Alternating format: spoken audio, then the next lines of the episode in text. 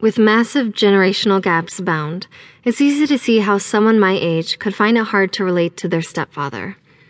He reads books that are drab and has a more than questionable fashion sense, among other embarrassing truths.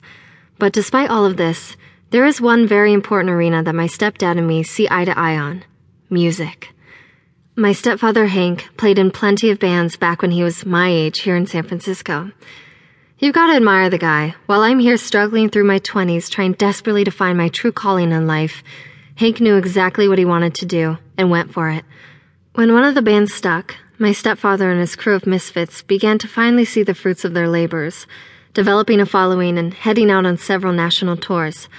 For a while, they were the talk of the town, and when they landed a review on one of the country's leading trend setting magazines, all bets were off. Suddenly, the guys were headlining festivals and playing to packed houses of roaring fans. In fact, this is where Hank met my mother and me. However, what goes up must come down, especially when your guitarist and drummer are addicted to any and every substance that they can get their hands on. And of course, to make things even more awkward for everyone involved, these particular bandmate junkies were the men who would eventually become my step uncles. After a slew of canceled dates and one particularly damning interview, the band was through, without any hope of resurrection. This is all ancient history now, and when I look at my mild mannered stepfather, it is something hard to believe that he was once such a raucous character. The only evidence left is a handful of tattoos that cover his arms, but those remain carefully covered up while Hank spends his days working in long sleeve button ups for a particularly successful tech startup that he helped start. Really, it all worked out for the best. But there are also times when I stop by Hank's house to find him strumming away on the acoustic guitar, wistfully singing some of those old jams that made him the man he is today. It's a little heartbreaking. The second that my stepdad sees me, he usually puts the guitar away, and we both pretend that it never happened. Which is why I make sure to tread very carefully as I make my way up the front walk and listen to the beautiful notes raining down from the window of his living room. I don't want him to hear me coming and get embarrassed. Slowly but surely, I continue up the walk and then reach out to open Hank's front door when suddenly I stop. A second familiar voice cutting through the air in an absolute majestic harmony. Even though I haven't heard the voice in years, I recognize it immediately.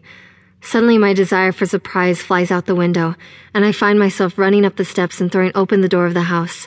I sprint through the entryway and turn to find my stepfather and step uncle sitting together on the couch, guitars in hand. As far as I know, this is the first time the two of them have played a song together in decades. Whoa, I say with a laugh. Now that's something I thought I'd never see. Hank smiles as my step uncle Ken stands up and walks over to me, giving me a big hug. Regardless of any musical collaboration with Hank, I still haven't seen my step uncle in years.